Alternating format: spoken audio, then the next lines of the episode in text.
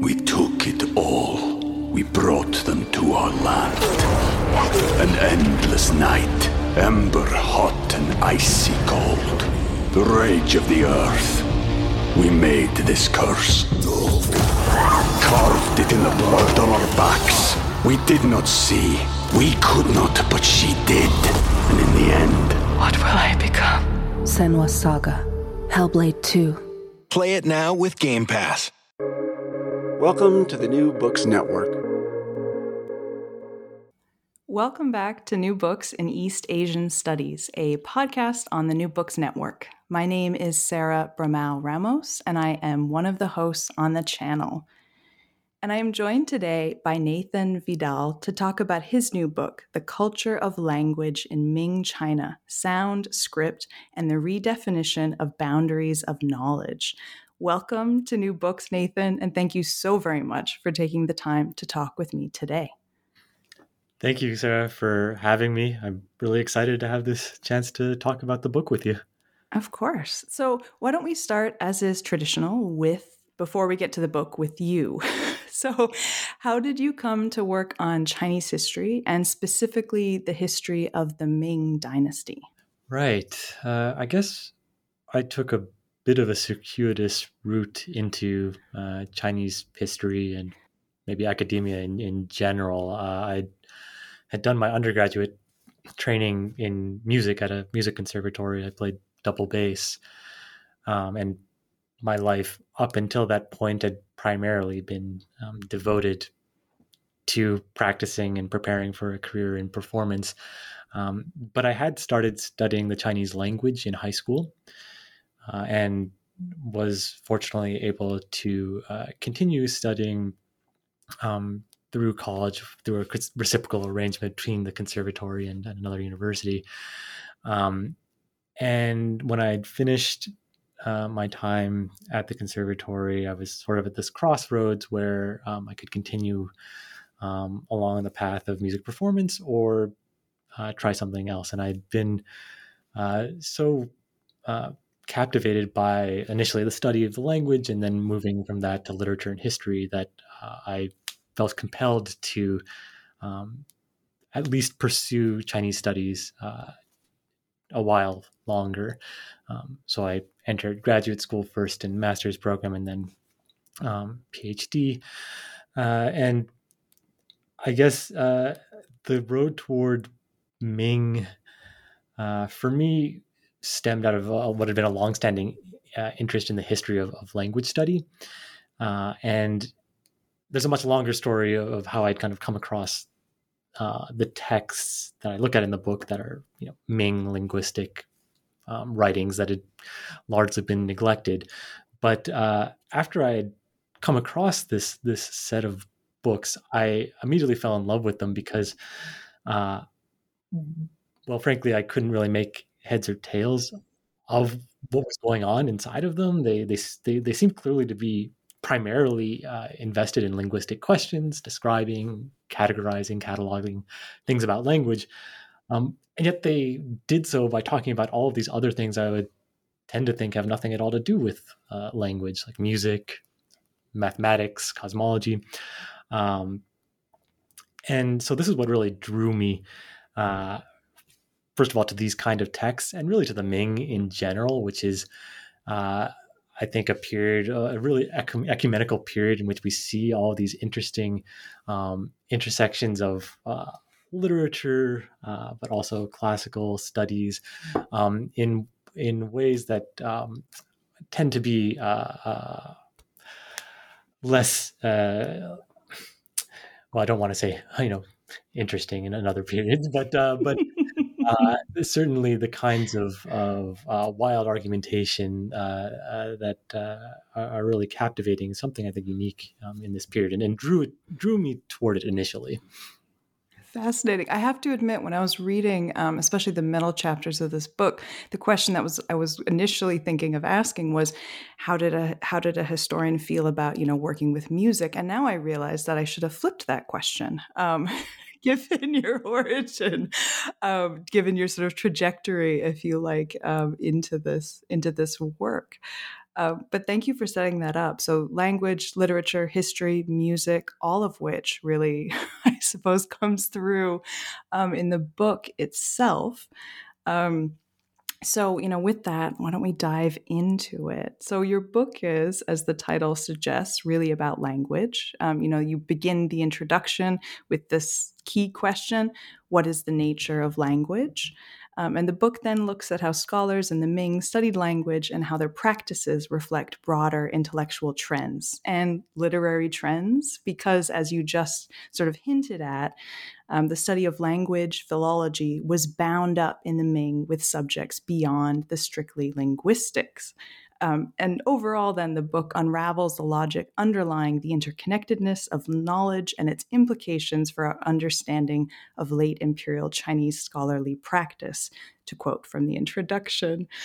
Uh, so much of this book focuses on philology, and you show that it was a really, as you just said, vibrant, interesting, complicatedly interconnected field um, which were all things about it that were then criticized in later periods.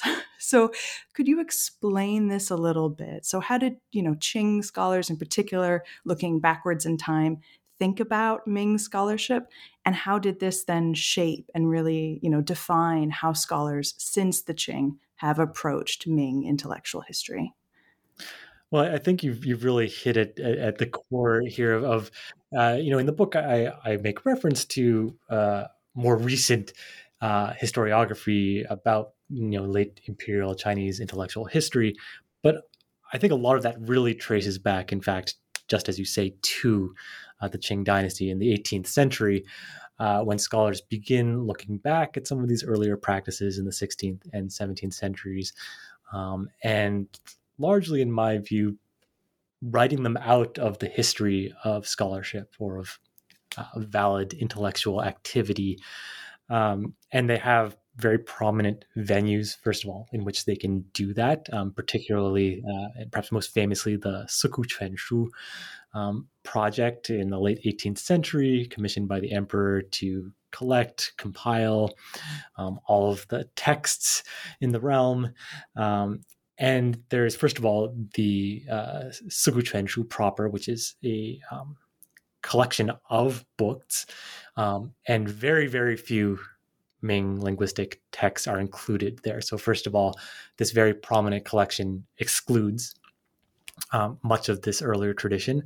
Um, there is, however, a bibliographical catalog that accompanies the collection that is much more inclusive insofar as it uh, includes the titles of many of these Ming texts and uh, a brief evaluation uh, in which the Qing editors essentially um, systematically uh, criticize all of the elements they see as so misguided um, about these Ming scholars that they um, precisely the fact that they didn't keep strictly to uh, one uh, historical time frame, for instance, which for the Qing scholars was primarily we should look at antiquity and, and base our understanding of antiquity uh, through the uh, uh, study or corroboration of other texts from antiquity.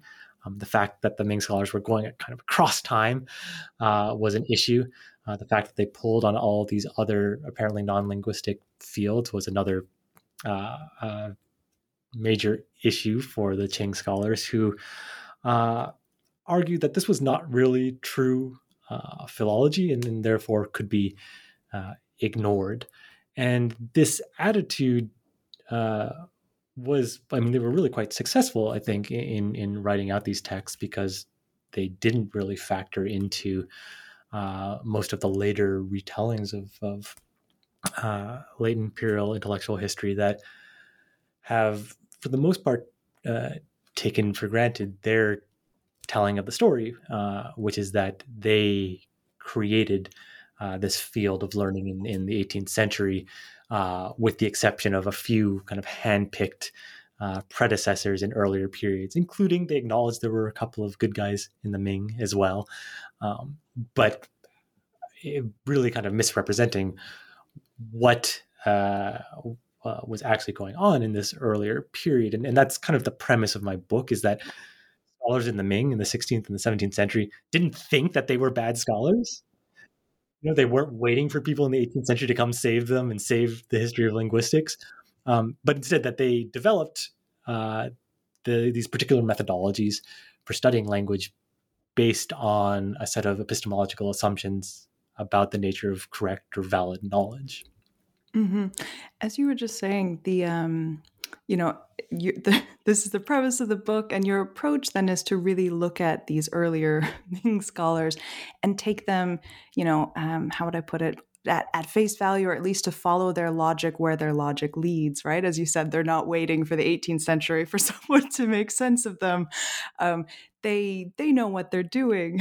it's just you know they know what they're doing. It makes sense to them, um, and this really ties in then with something I really appreciated about your book was the way in which you you approach um, intellectual change, intellectual thought, and ideas not in terms of present day categories and but in terms of historical ones. Um, and this is something that you raise several times, you know, quite explicitly in the book, particularly when you're pointing out, you know, possibilities of uh, present day comparisons or comparisons across the early modern world. That you know these are some similarities, but but I'm going to look at these um, Ming scholars based on historical actors categories. Um, so I'm hoping you might say a little bit about this. Why why was this approach important to you, and how did it you know shape the work of you know putting the book together um, of the book that exists as it does today? That's a good question. I think uh, it became essential for this project uh, because I wanted to understand how people study language. And in fact, there are some really useful tools uh, to do that, uh, but you have to kind of uh, relinquish, you know, the assumptions we have about uh, what these texts, what might constitute language or the study of language, for instance. Um, and and this goes back to this point about them not being, um, not thinking that they were bad scholars.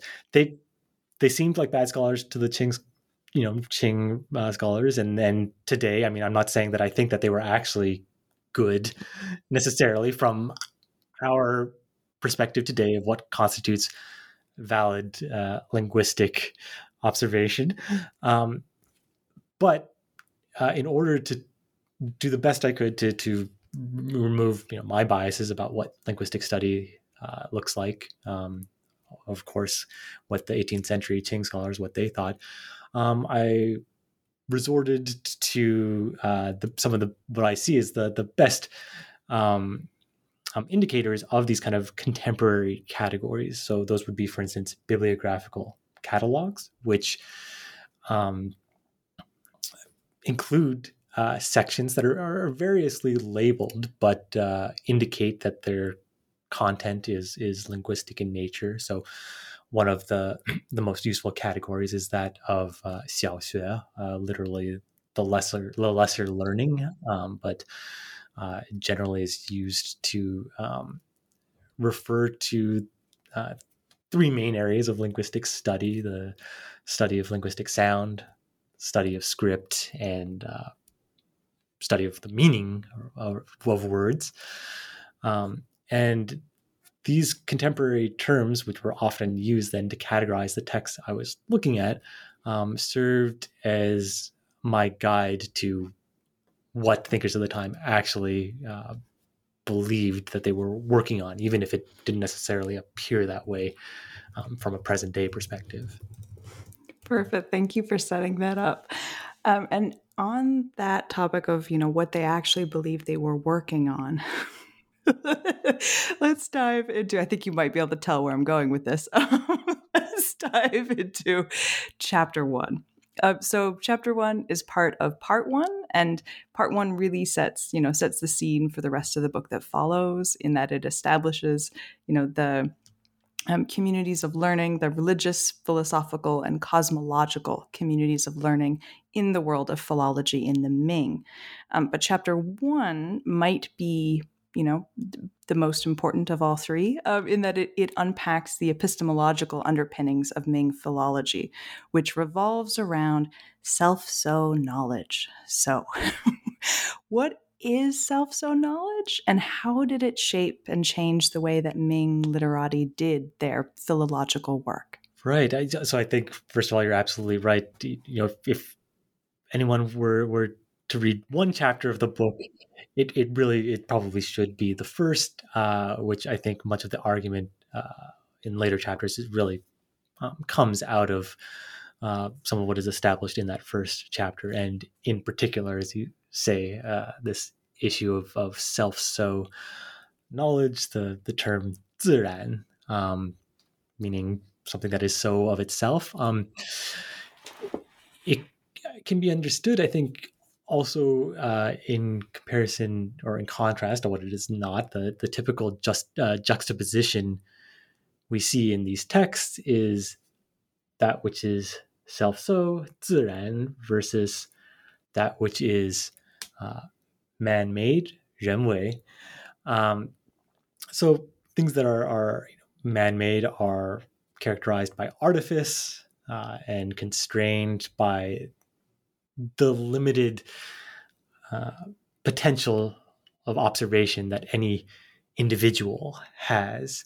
Um, what is self so, uh, by contrast, uh, is something that is validated um, not by the observation or perception of an individual, uh, but rather uh, the coherence that underlies um, all things um, in the universe. So, this, uh, of course, uh, harkens back to a very important, uh, we can say for shorthand, Neo Confucian uh, idea of Li or a coherence um, that uh, fundamentally ties together, um, that is unitary, shared among all things, despite their different manifestations.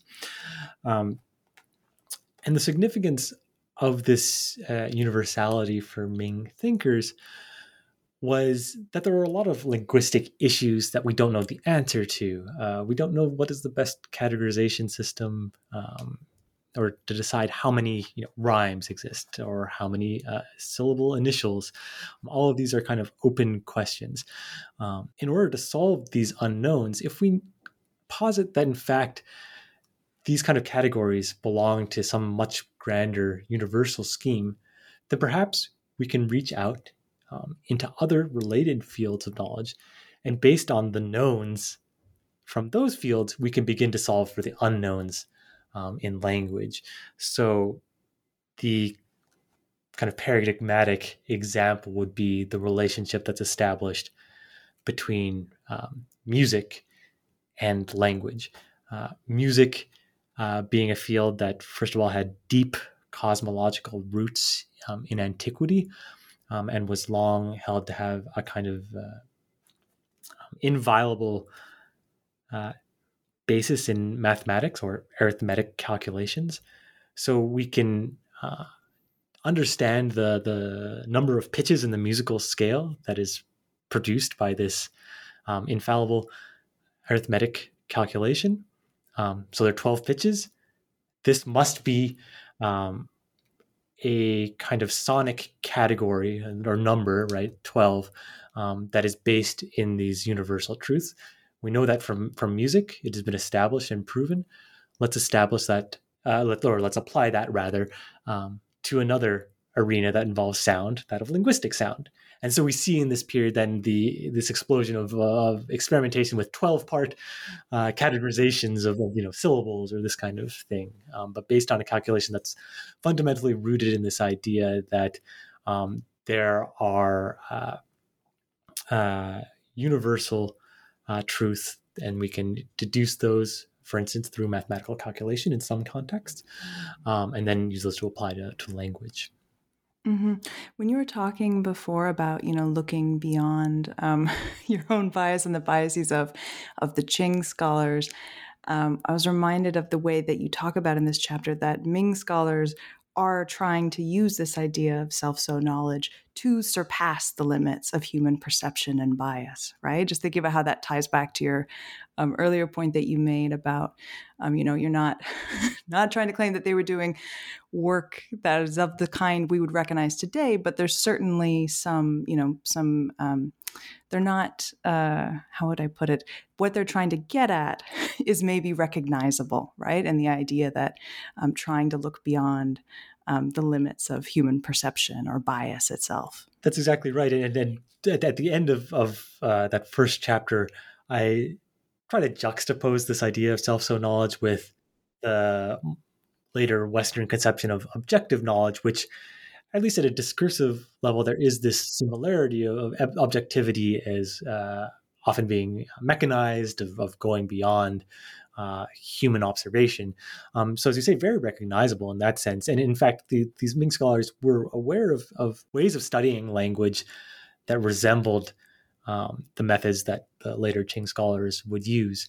Um, but the mainstream Ming thinkers generally um, criticized those methods as, as faulty precisely because of their reliance um, on um, either textual records that they felt were inadequate um, that we don't have that much text left from antiquity, which is also you know a reasonable claim, um, as well as the idea that you know observation or you know our, my personal preference for you know this dialect is going to motivate my uh, construction of a, a, linguistic categorization system.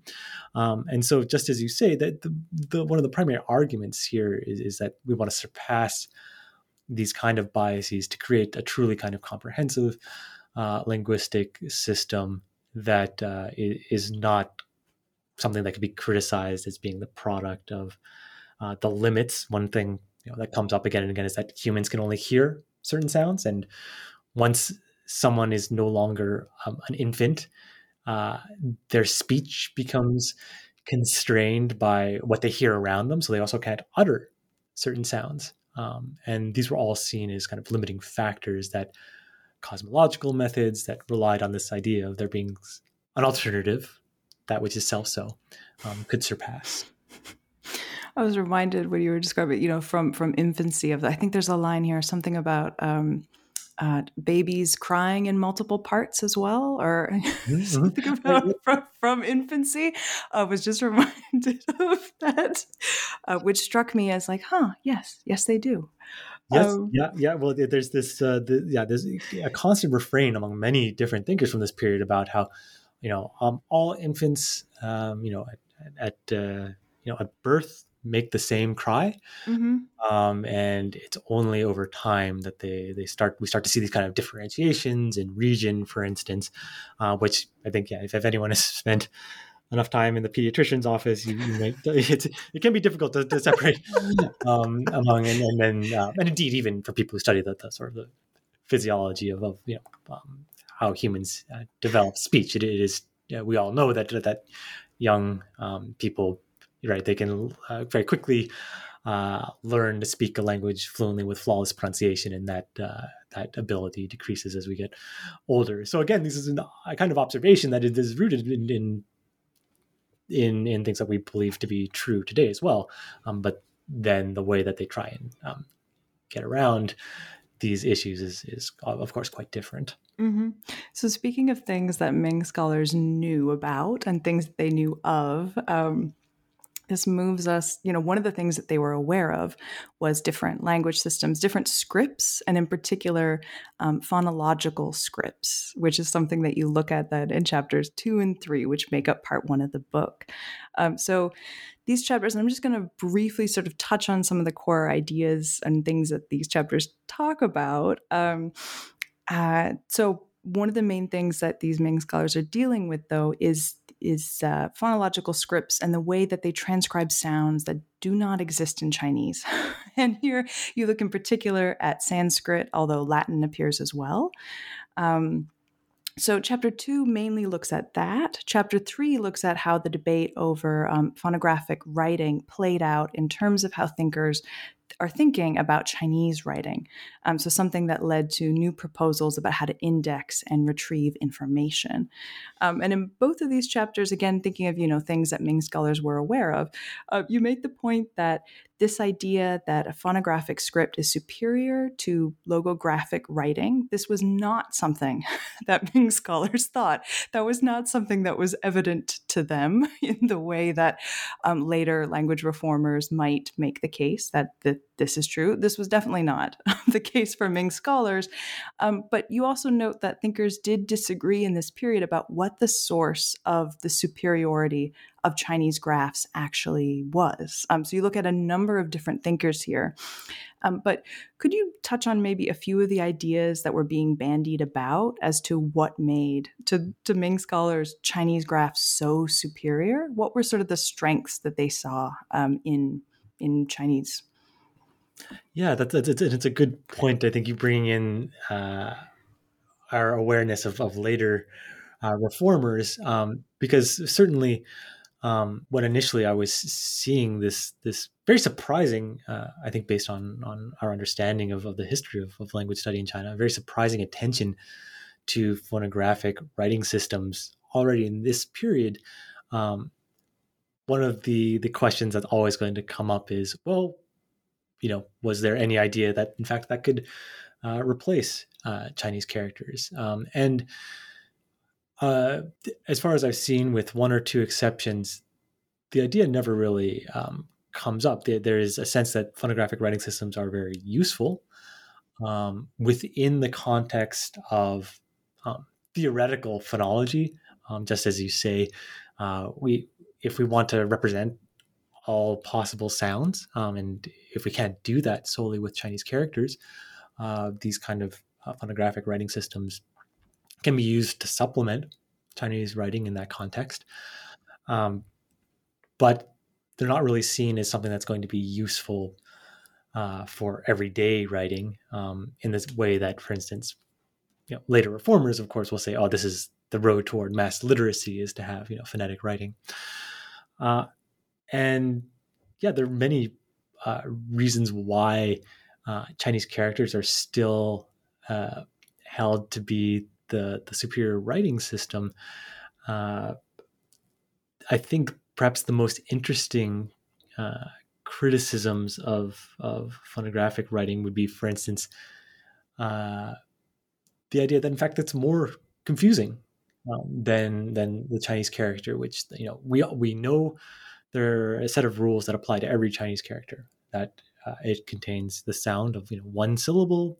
Um, it has you know, one uh, of course, it can have more than one, but but also you know there's sort of one fundamental uh, semantic sense to each character. So it's it's kind of this uh, compact unit of sound and meaning. Uh, whereas uh, phonographic writing, um, particularly to readers who are not um, as familiar with it, um, seems quite baffling. Uh, the idea that, uh, especially given that phonographic writing was largely um, evident in these very kind of abstract theoretical texts on language. So it was associated more with these kind of uh, uh, almost phonographic calculations in which you would first you would look at something written down phonetically and then go through a rather arduous process of putting together those sounds in your mind to uh, figure out what the you know just how the word would be read out loud and then an additional process of associating that sound that you, you just uttered with a word. And so it seemed much less efficient um, than Chinese writing. Uh, the other, uh, I think, interesting um, argument that that comes up at some point in the book is is uh, uh one thinker who actually says, "You know what? I, I will grant that the phonographic writing is simpler. Uh, it is, in fact, you know, easier to learn than Chinese. But that's precisely the point. That's why Chinese is superior, at least for Chinese civilization. We are so rich that um, only Chinese characters could possibly uh, fully characterize or encompass everything um, that we have. Um, and it is only those that are culturally impoverished that could rely on such you know a writing system that doesn't have this kind of greater significance We took it all. We brought them to our land. An endless night, ember hot and icy cold. The rage of the earth. We made this curse. Carved it in the blood on our backs. We did not see. We could not, but she did. And in the end, What will I become? Senua's Saga. Hellblade 2. Play it now with Game Pass. I love the um the there's a line in here somewhere which is you know one might recognize the sound but not the meaning thinking of phonographic scripts.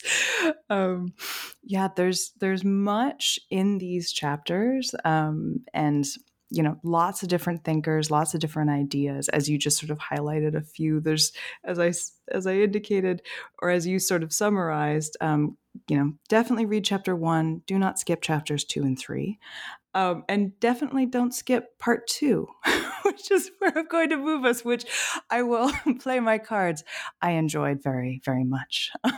So part two of the book um, looks at the interaction of literature and textual philology um, so, chapter four looks at opera specifically. Um, and this is a really fascinating chapter, at least it was to me, as you look here at pronunciation debates and debates about regional difference. And, you know, and you show how, you know, these debates over regional difference and how or whether to standardize the language really brought um, classicists and philologists into dialogue with opera librettists. Um, so, people who were concerned with establishing a fundamental unified pronunciation for recitation and singing.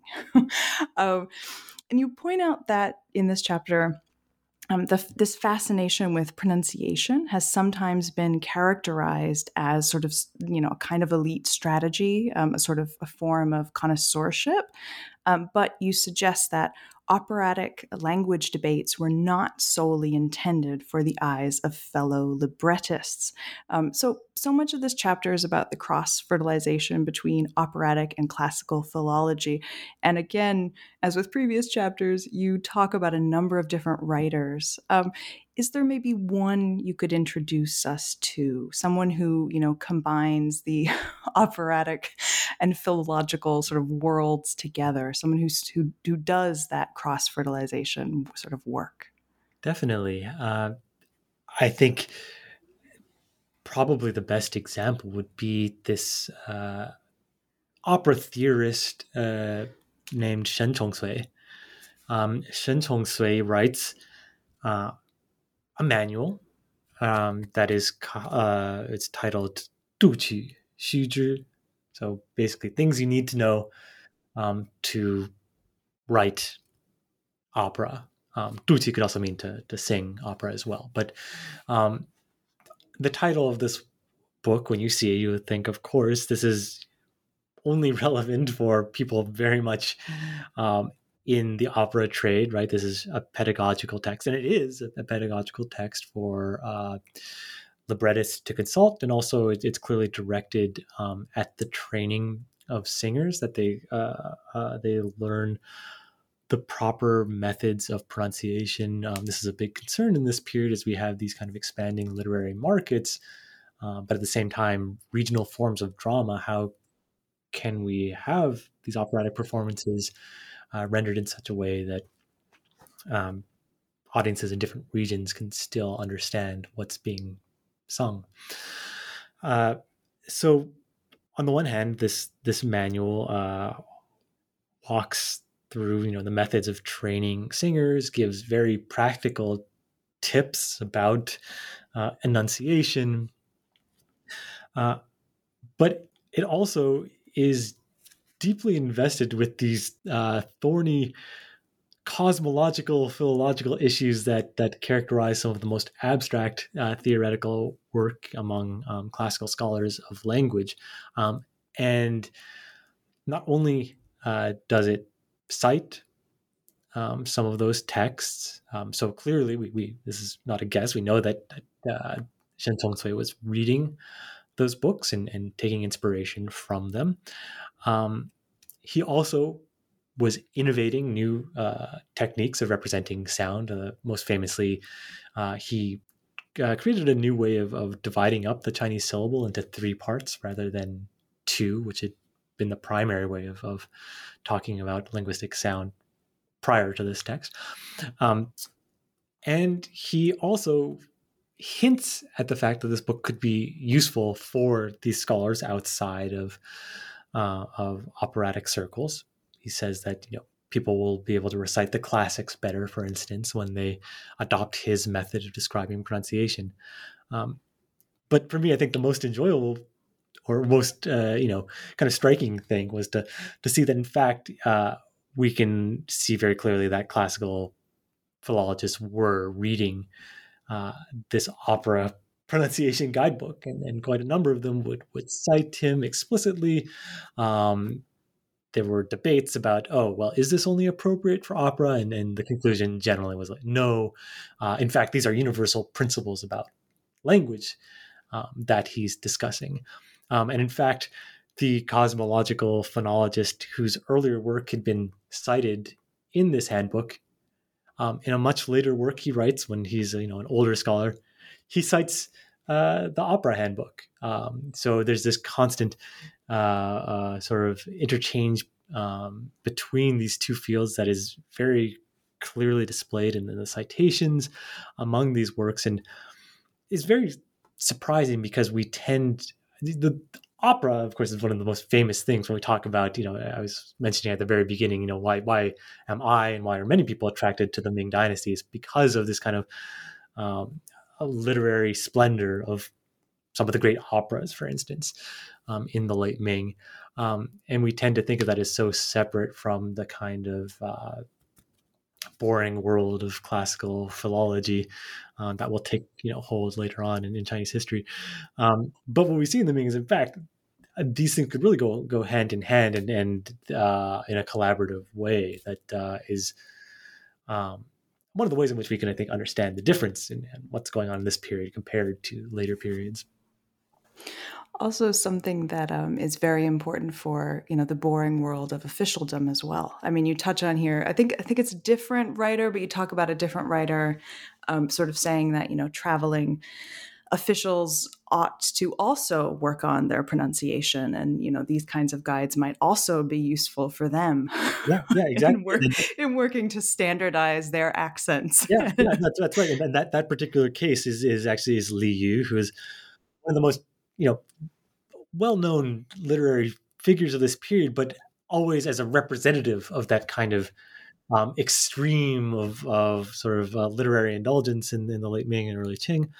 Um, when in fact he's also uh, apparently uh, uh, well versed in these, you know, classical philological studies, um, and proposes uh, just what you, have highlighted here. This this uh, you know really wild idea that you know opera he says i think something like opera is the you know could be the universal language because it's this area in which we pay so much attention to pronunciation um, it could be very useful in, in, other contexts where people need to learn to uh, you know um, refine their pronunciation such as the traveling officials who are going all over china if they paid more attention to what we're doing here in the opera community maybe you know there wouldn't be these kind of miscommunications based on you know um, uh, you know unintelligible local dialects.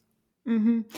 On the um, speaking of you know the the places in which philology is found or brought into and the different um, uses that it's put to um, that sort of you know the plurality of interest that really carries over into chapter five uh, which looks at something i think touched on a few times now but the intersection of classical and literary learning um, and specifically uh, how literary modes of reading um, were applied to classical works. So here um, you look in particular at how the dominant Qing approach, which we might summarize as the six classics are all history, uh, you have in the Ming instead a different approach. The six classics are all rhyming texts. So very different way of thinking of the classics. Um, and you also, I'll just note, um, you also explore here how Ming scholars tried to reconstruct the melodies of antiquity, uh, which predated the invention of musical notation, um, on all on the premise that there's a connection between musical and linguistic sound. So, and I will just note that part of the chapter is fascinating and there are notes, and there are, there are some examples, which, but I'll park that for now. What I wanted to ask about um, is about this approach to the classics. And I'm really curious actually as to how this this Ming approach and thinking of the classics as being rhyming texts and literary texts, um, how it actually shapes how you know you think of the classics or how you might teach the classics. Um, are there sort of thinking both about this chapter and be, maybe places in which this chapter might move to in terms of its being used? Um, has this changed the way that you think or teach the classics at all? Yeah, that's a really good question. Um, first, before parking that earlier issue about the the, the notes in, in the, the, the, musical notes in, in the chapter, I would highly suggest if, if anyone has a keyboard and in, in this chapter in front of them to try and play them because it's uh, it, it's um, it's amusing to, to to see this process of these what sound like you know melodies, um, and then the progression to these. Uh, pretty horrendous. Um, you know, just don't seem to have any kind of tonal center um, melodies that, uh, but that were based on these calculations um, that are in turn are, are, you know rooted in the idea that, as you said, the, the musical and linguistic sound must be related. Um, I have. I have not tried it, but now I know exactly what I'm going to be doing after after we finish this. I, I, it's well worth it to just to, okay. to imagine wait, wait, was this person serious? That this was probably the, the melody for this ancient poetry this you know what sounds like a kind of a 12 tone uh, you know uh, free for all so um, but but back to, to your question about uh, has this changed how i think about or teach the classics um, i think i think that it could um, I, you know if if in general i think this project has has pushed me to think beyond um, disciplinary boundaries that uh, govern govern the departments we belong to in universities that uh, that uh, you know uh, to a certain extent uh, you know are the, the conferences we attend the the societies the academic societies uh, that are organized by um, and that in some ways you know force the directions in which we do research um, as well as teach.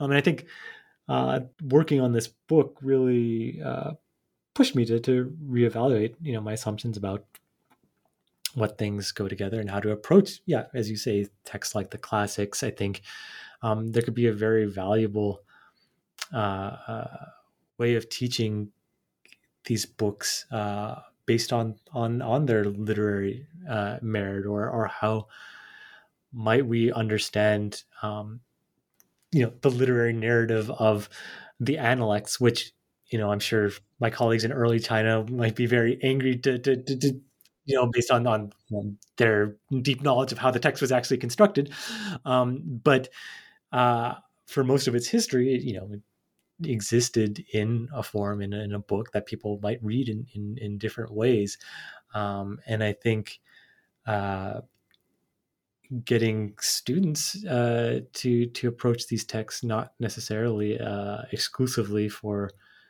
um, their sort of important and potentially you know universal ideas that they they contain, uh, but also to to think about why uh, what kind of you know enjoyment we can derive from them on an aesthetic level. I think uh, can only be you know an additional kind of value to uh, explore these texts, uh, both personally and and um, on the teaching level.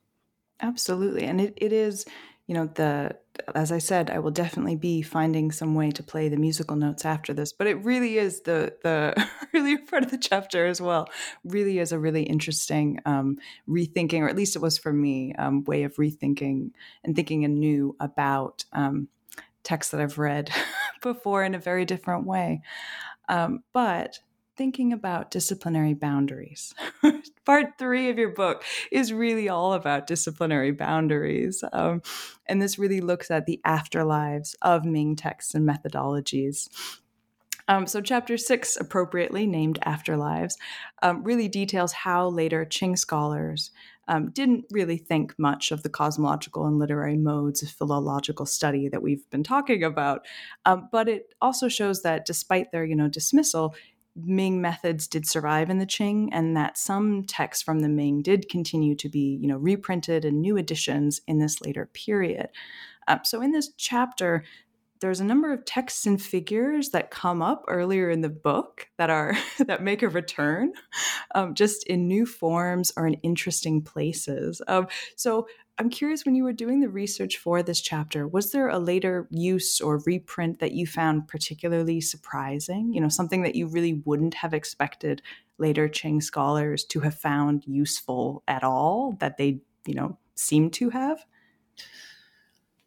Yeah. I think one example that comes to mind uh, would be a, a, essentially a, a, dictionary or rhyme dictionary um, called Wu Fang Yuan Yin. Uh, Yuan Yin means something like the originary or primordial sounds, um, and then the Wu Fang, so the five directions. Um, so the idea of Yuan Yin was one of the sort of primary uh, motivators of Ming philological thinkers was um, to you know that they were you know going to um, again get past human bias and reconstruct uh, sort of the original sounds uh, before they were corrupted by humans. So the title of this work uh, itself is very clearly rooted in that tradition. Uh, and then if if you open it up um, in the sort of first uh, editions of the text, um, which is actually an early Qing text, I should say. When I, I say Ming, also often is kind of a shorthand, the methods that extend a few decades past the, the end of the Ming state. But um, uh, when you open up this text, and it, it sure enough, it, it goes into considerable detail about these cosmological underpinnings of the text in self-so knowledge and includes all these kind of cool cosmological diagrams, uh, for instance, that are very common in, in Ming philological text. Um, but it turns out that this was a really popular book uh, throughout the Qing dynasty as well, um, which I found um, pretty surprising given the general um, denigration of that method of study in the period. Uh, and so I, I, went about looking at then some of these later editions um, and how do they handle with, uh, or how do they handle or deal with this, uh, you know, cosmological inheritance? Um, uh, this particular example is a, more of a crude approach in which they basically just chop it all out, um, and uh, so you know, uh, although they don't change the title of the book, um, which is already you know invokes this kind of cosmology. Um, that kind of cosmological framework that uh, um, accompanies much of the kind of paratextual material at the beginning of the book. Uh, in many of the later editions, is largely excised. Um, so that's one one way of doing it. But then they kind of go one step further in the later editions, uh, really kind of in defiance of the original intention of the book. Say, this is a dictionary of official court, uh, you know, pronunciation. Um, so so they really kind of rub it in the face of you know they think their the original version, which is say uh, not only are we going to remove, but we're going to reframe it as a book that's uh, useful for uh, understanding very, very specific uh, style of pronunciation. Um, so that that to me was very uh, one you know striking example. Um, we see other uh, interesting uses of these earlier texts too, in which they seem to think that there's valuable information um, compiled as long as it can kind of be extracted uh, and, and the husk of this you know kind of earlier methodology left to rot in the past I think in some ways that's a great illustration of how different um, the Qing period is from, for at least you know the 18th and 19th centuries mm. are from mm. the earlier period, as we were just as you were you know talking about it and describing it before as being you know a melding of different disciplines and whatnot. Here, it's a little bit eh, or it's much more rigid mm-hmm, um, only the husk sort of remains uh, the husk the husk can stay everything else can go right, right. Yeah yeah yeah yeah um, this then you know thinking about what stays and what what remains and what doesn't um, this sort of is all right, I guess, wrapped up for the moment, at least, um, in chapter seven, which looks at sort of the afterlife of philological communities and disciplinary boundaries of the Ming, as we've just sort of been touching on a little bit. Um, so you note that uh, 18th and 19th century scholars formed similar networks of scholarship, and they, you know, they too valued philology. But they reframed the boundaries of philology. They narrowed it down. They focused exclusively on the language of ancient texts and husks of others. Um, and so much of this chapter really does focus on this new kind of disciplinary um, specialization in the Qing. Um, and one, you know, one thing I want to highlight about this chapter is your exploration of the growth um, of a historical narrative for the origins of philology um, and how this redefinition came to highlight particular figures, um, particular individuals whose methods, you know, were approved of in the Qing at the expense of others. Um, and you know this idea of you know um, recovering the histories of texts of some of the people that you know Qing scholars left out that's really something that is you know carried through all the different chapters of your book. Um, so you know before we wrap up our conversation fully is are there any last you know seemingly obscure texts or obscure figures that you want to highlight here? Either either someone who's made it in the book or maybe someone who didn't make it in the book. Is there anyone you want to sort of mention here that we haven't had a chance to talk about yet? In in the spirit of um, highlighting of the you know quote un- the, the um, what is it? Uh, the single quotation marks unworthy scholars. Right right right. Yeah i mean well, if I, I might, I might uh, think of two people actually. Well, one one of whom is actually not unknown, um, but I, I hope that um, his appearance in the book could, um, you know, he, he, his work outside of just the fields I discuss in, in this in the book could could could stand for for a much broader kind of reevaluation, and that is uh, Fang Yizhi. So Fang Yizhi is long been understood as is you know a pivotal um, intellectual uh, in in the mid 17th century. Um, usually, though, in this, this sense of foreshadowing uh, what was to come in the Qing dynasty. Um, and what I tried to do in the, in the book was to situate him and, and, make him actually much less pivotal in, in some sense and, and more representative um, of the kind of philological activity that was occurring at the time, that he was um, deeply concerned with cosmological methods, um, and thought that those were the key to um, kind of unlocking uh, the comprehensive description of, of linguistic sound. Um, and so by situating this this figure uh, as a kind of representative of broader trends at his time, I think there could be more, much more to be said there about um, this moment in the, in the mid 17th century that is sometimes mined as the, the, the turning point um, but you know, if it's, if it's not the turning point, then then what what exactly is, is going on there?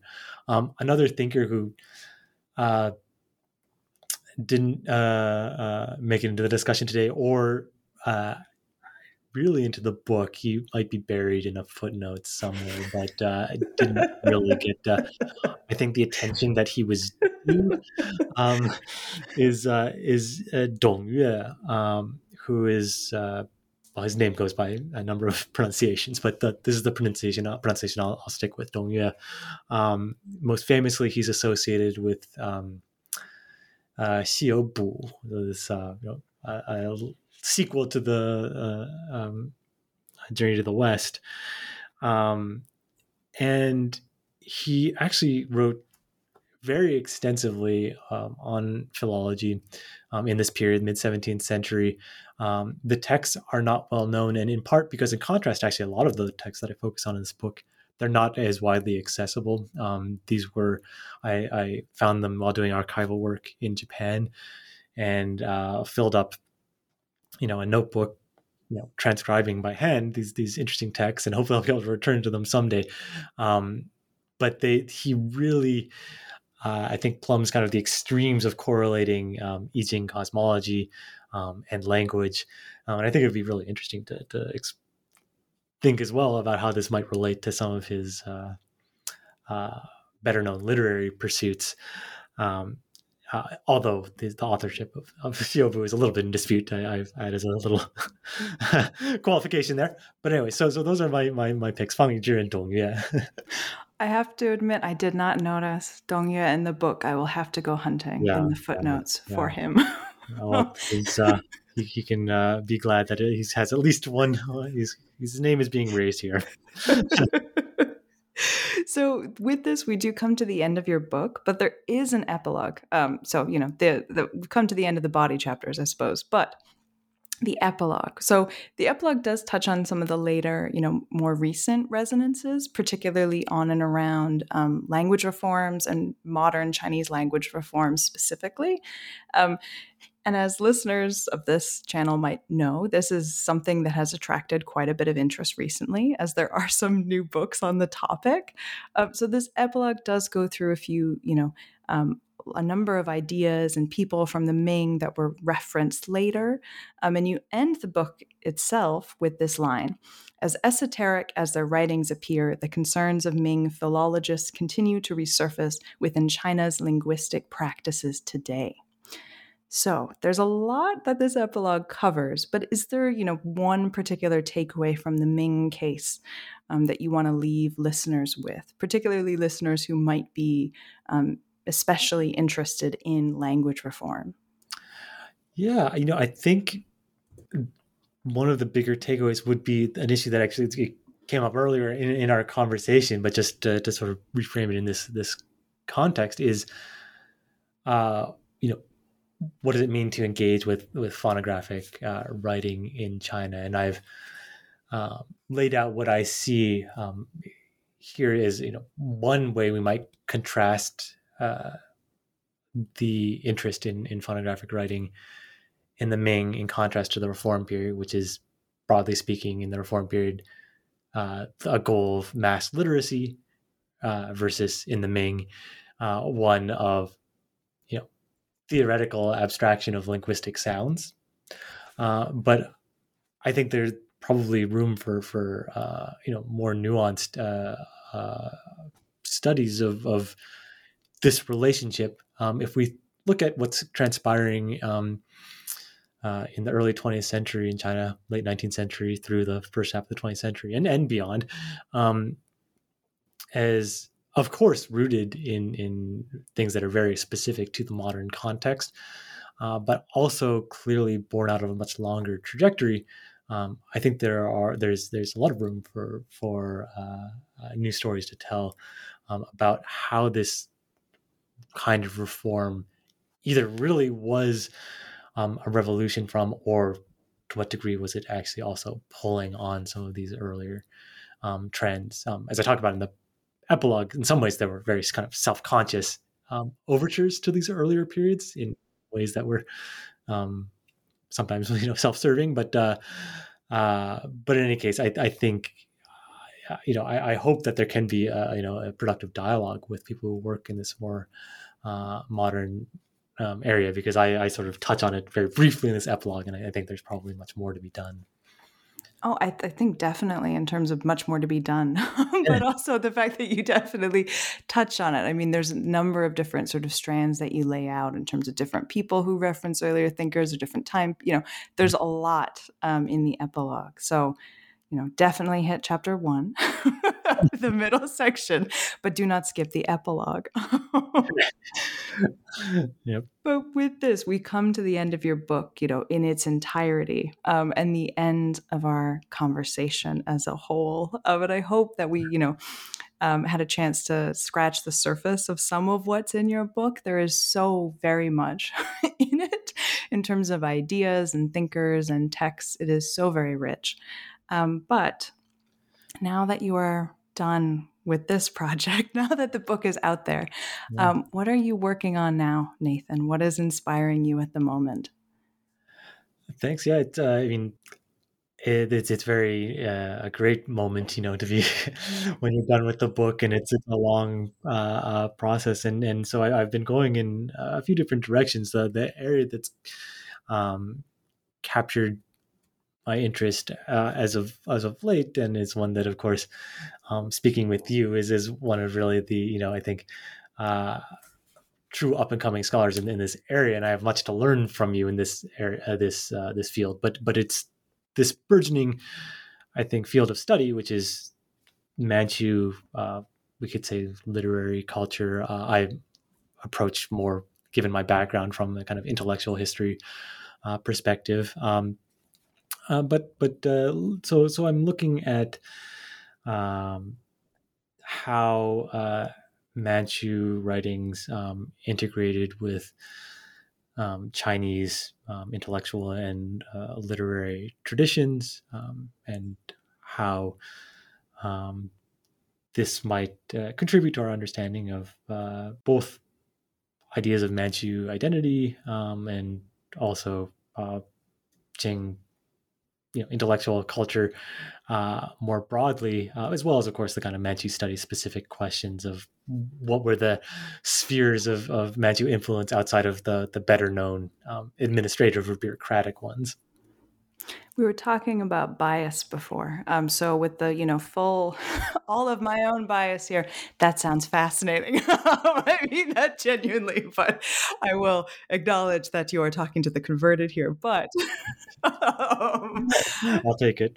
I, I very much look forward to to reading and hearing and listening to to more about that as you go forward. Um, but thank you again for for taking the time to talk to me about this this book um, and this work in particular. Thank you very much uh, for for having this conversation with me. It was really a pleasure.